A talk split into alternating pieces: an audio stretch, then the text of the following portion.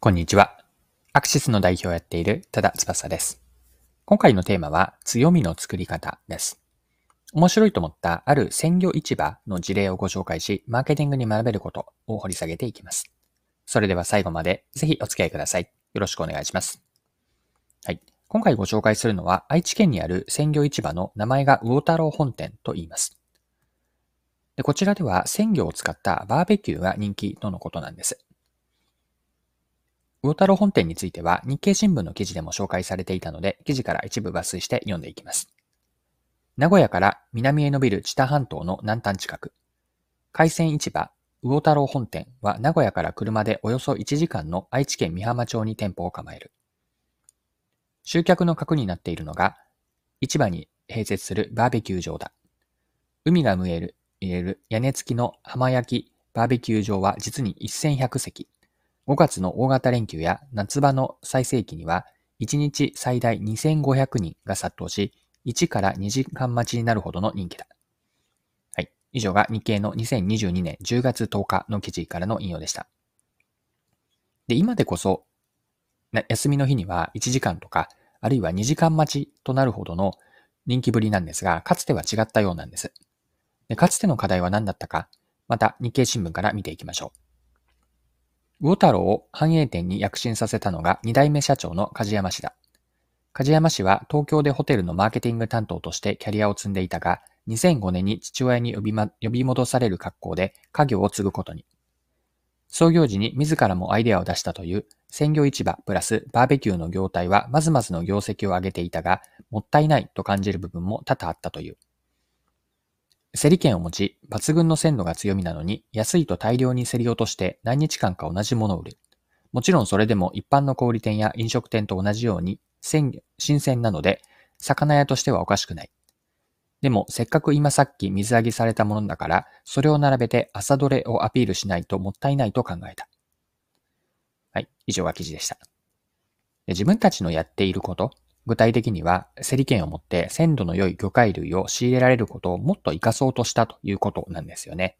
これが現在の魚太郎本店のバーベキューの人気につながっています。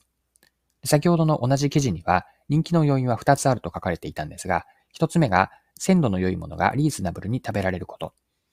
人気の理由の2つ目は、自由度の高さでした。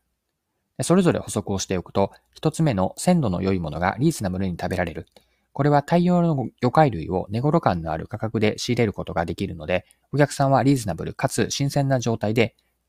えー、提供されて食べられると。仕入れられるのは、卸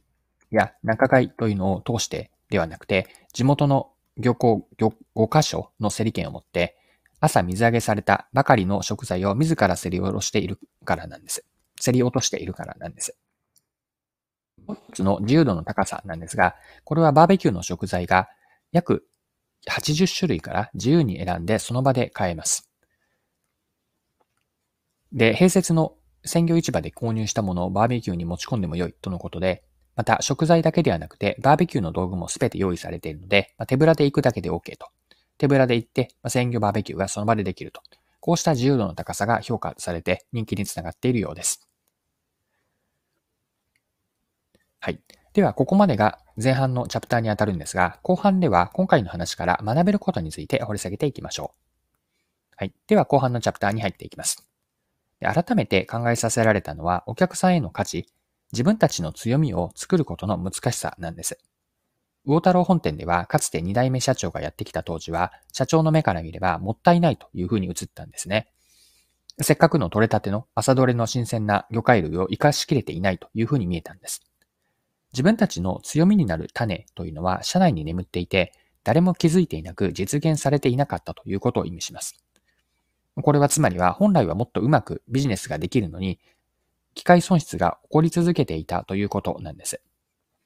で教訓として一般化して表現をすると、お客さんへの価値提供を実現するためには、社内にあるもの、社内でやっていることにをしっかりと強みに転換する、変換しなければいけないということなんです。まあ、強みは意図を持って作るという意識が大事なんですよね。そのためのヒントとして、今回の魚太郎本店から学べるのは、すでに今あるもの、やっていることの中に強みの源泉は実はあるかもしれないということ。もちろん単体ではすぐに強みに転換できなくても、異なるもの同士を組み合わせることでお客さんの価値につながるかもしれません。まこのように、